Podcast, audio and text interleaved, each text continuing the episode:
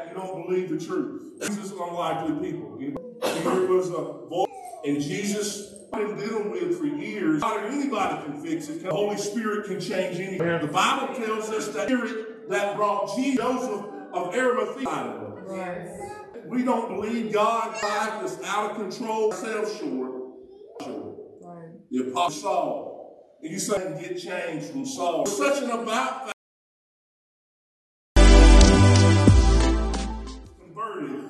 Christianity, and he was so sold out that God himself changed his name from Saul to Paul. Because he didn't even want him to be affiliated with he, who he used to be. Right. And when we think about that for a moment, when we come to know Jesus as Savior, how many of you know Jesus this morning? Come on. How many are thankful that we know Jesus this morning? The author of the finisher of our faith. But when we come to know Jesus, something not only physically changes. How many has ever seen somebody change physically? Right. How many has ever seen somebody that didn't know Jesus and after they found Jesus, their whole demeanor changed? Right. Because something happened in the spirit and something happened in the physical. Mm. If you don't know this today, church, God will always do things in the spiritual before he does things in the physical. Right. He told Mary, you're going to bear a child. And he's going to save his people from the sin. Something happened spiritually in her body before she conceived the child. It happened spiritually, and then she conceived the child from the Holy Spirit. Paul wrote some 28% of the New Testament. Romans, Corinthians, Ephesians, Philippians, Philemon, and as far as we know, Hebrews was written in pen, at least mostly by the Apostle Paul. You say, well, Pastor, and I can go on and on. Colossians was, was, was written by the Apostle Paul. You say, what's the significance of my life being out of control? How can Christ change me? I want us to go to Romans chapter 7 today.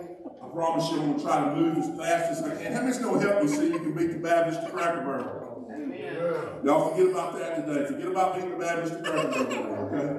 Get that out of your mind. Okay, let's read Romans chapter 7, verse 13. Now, we're going to read some scripture right here today, and you're going to think the Apostle Paul's a lunatic. If you go read Romans chapter 7, so y'all bear with me. We're going to read Romans chapter 7, verses 13 through 25. Now tell me Paul's not having a come apart right here when he's writing this in a certain way. All right, let's go. Romans chapter 7, verse 13 says, did that which is good, then become death in me? By no means. But in order that sin might be recognized as sin, it produced death in me through what was good, so that through the commandment, sin might become utterly sinful. We know that the law is spiritual, but I am unspiritual, sold as a slave to sin. I do not understand what I do, for what I want to do, I do not do. But what I hate, I do. Anybody ever been there? Yeah. You ever said, come on, everybody's going to take, everybody do this. Take your halo off and lay it on the pew beside you. Everybody in here, including the preachers, got issues. He said, the thing I hate to do, I do. Now, how many's ever said, why did I do that? Mm. How many's ever said to yourself, stupidity? Man, I'm gonna quit today and go on and get go on to Cracker Barrel and meet y'all there. Because everybody's already made it to heaven this morning. Okay? Y'all already entered in. I'm sorry, but the pastor's not that way.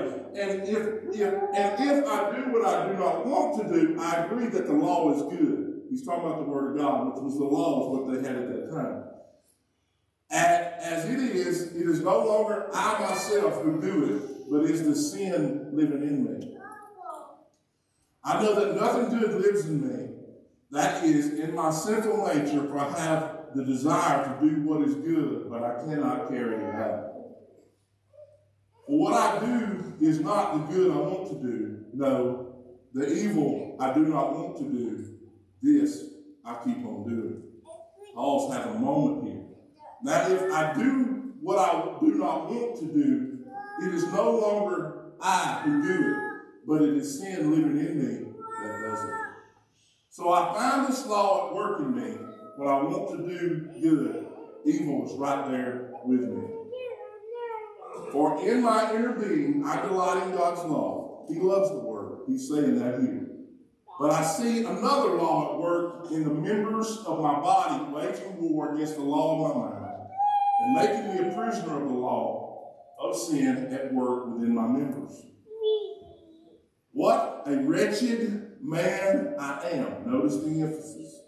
Who will reckon, who will rescue me from this body of death?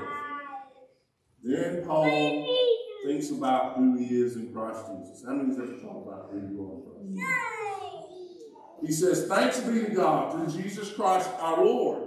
So then, I myself in my mind am a slave to God's law, but in the sinful nature, a slave to the, the law of sin.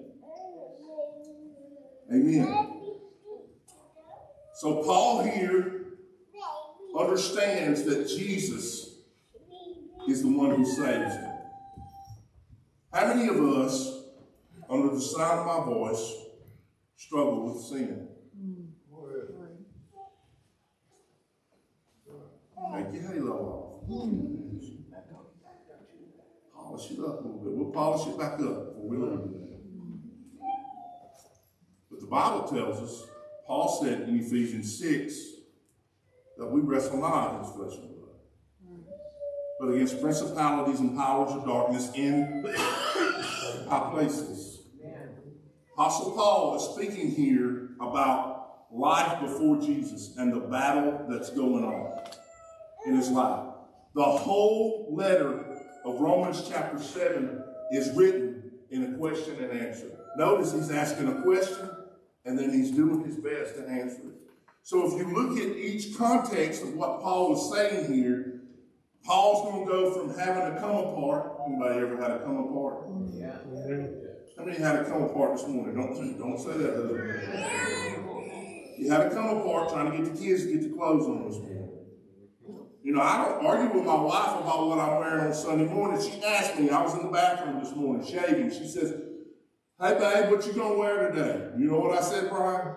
Whatever you pick out. That's called wisdom, man.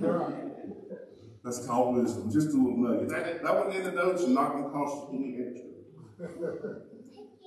So Paul's having me come apart a series of verses that basically tells us I'm a wretched man, I'm broken, and the sin nature has sold me out.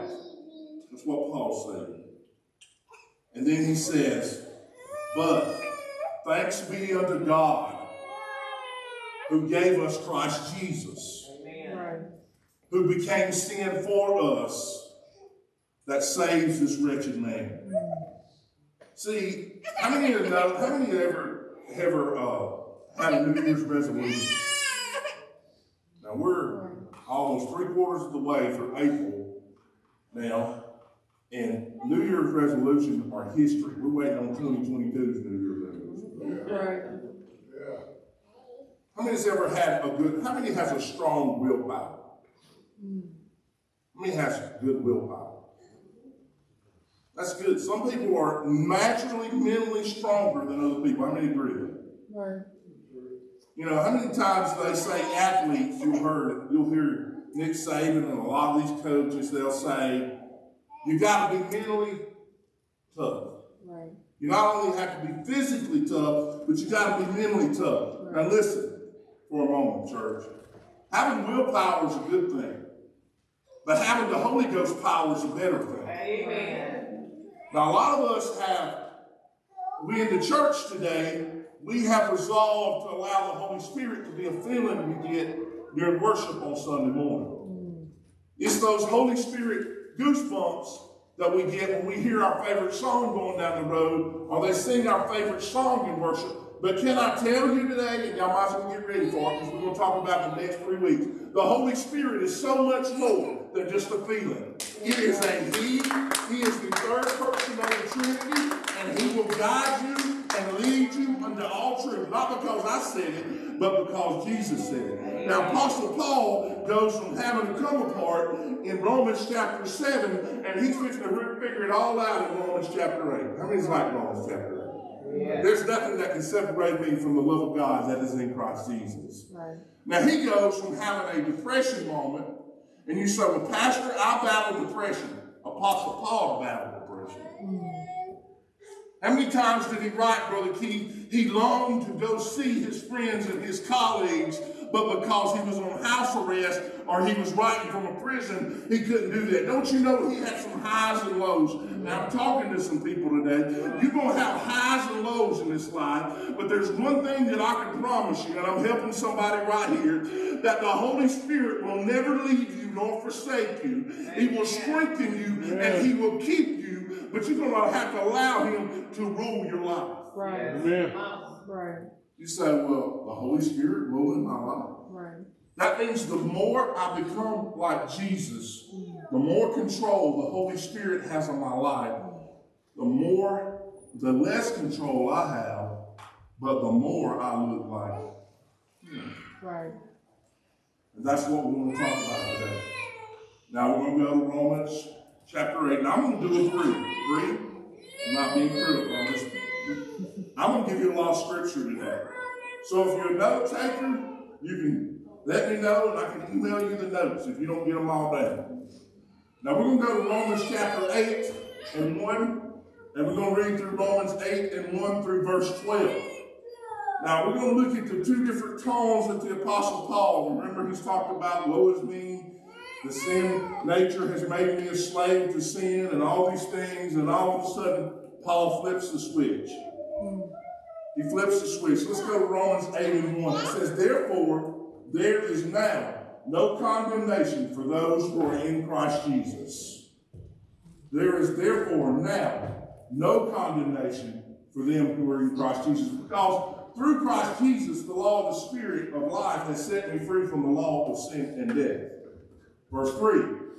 Well, what the law was powerless to do in that it was weakened by the sinful nature. Remember, Paul was talking about the law in chapter 7. God did by sending his own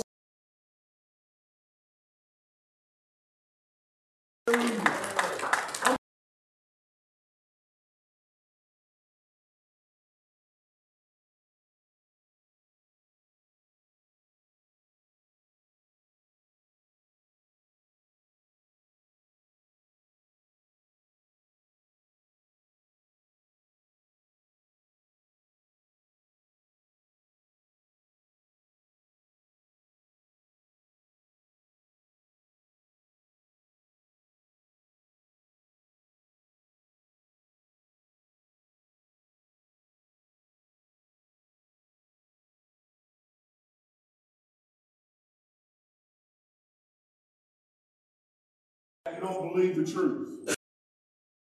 Jesus unlikely people. Anybody? There was a voice.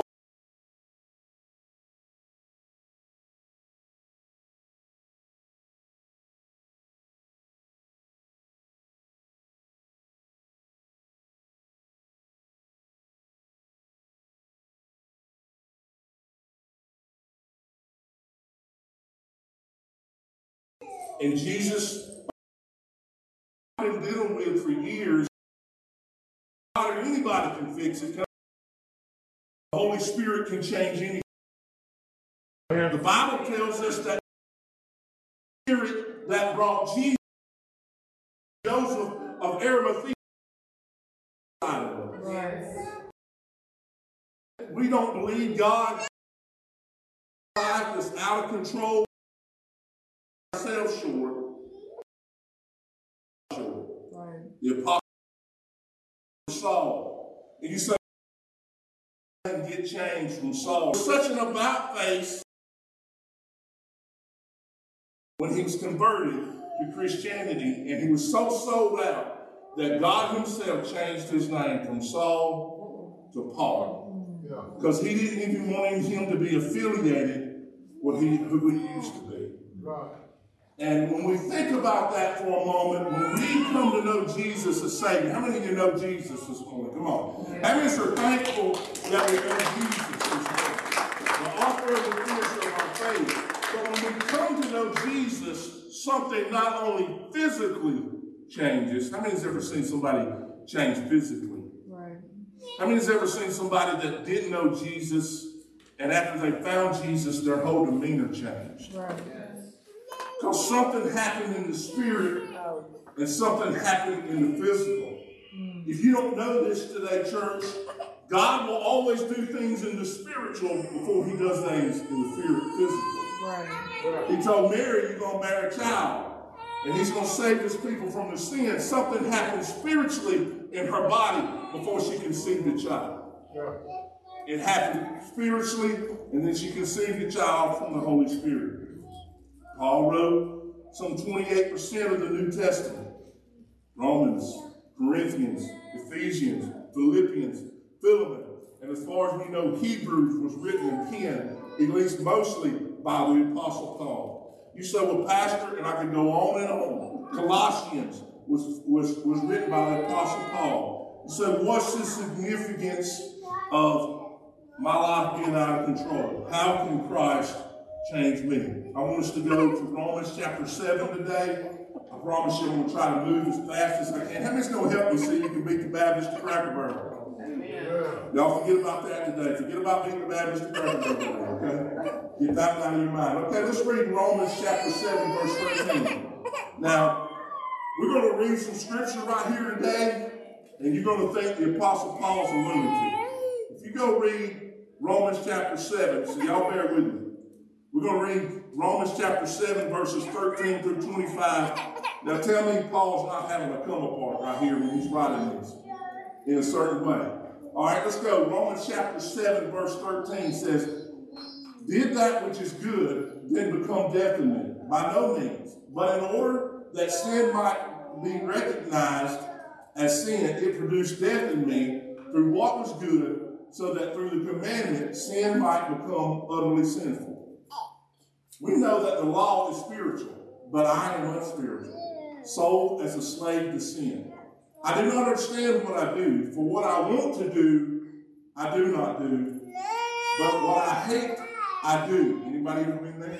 Yeah. You ever said, come on, everybody's going to take, everybody do this. Take your halo off and lay it on the pew beside you. Everybody in here, including the preachers, got issues. He said, the thing I hate to do, I do. Now, how many's ever said, why did I do that? Mm. How many's ever said to yourself, stupidity? Mm-hmm. Man, that, I'm going to quit today and go on and get go on to Cracker Barrel and meet y'all there. Because everybody's already made it to heaven this morning. Okay? Y'all already entered in. I'm sorry, but the pastor's not that way. And if, if and if I do what I do not want to do, I agree.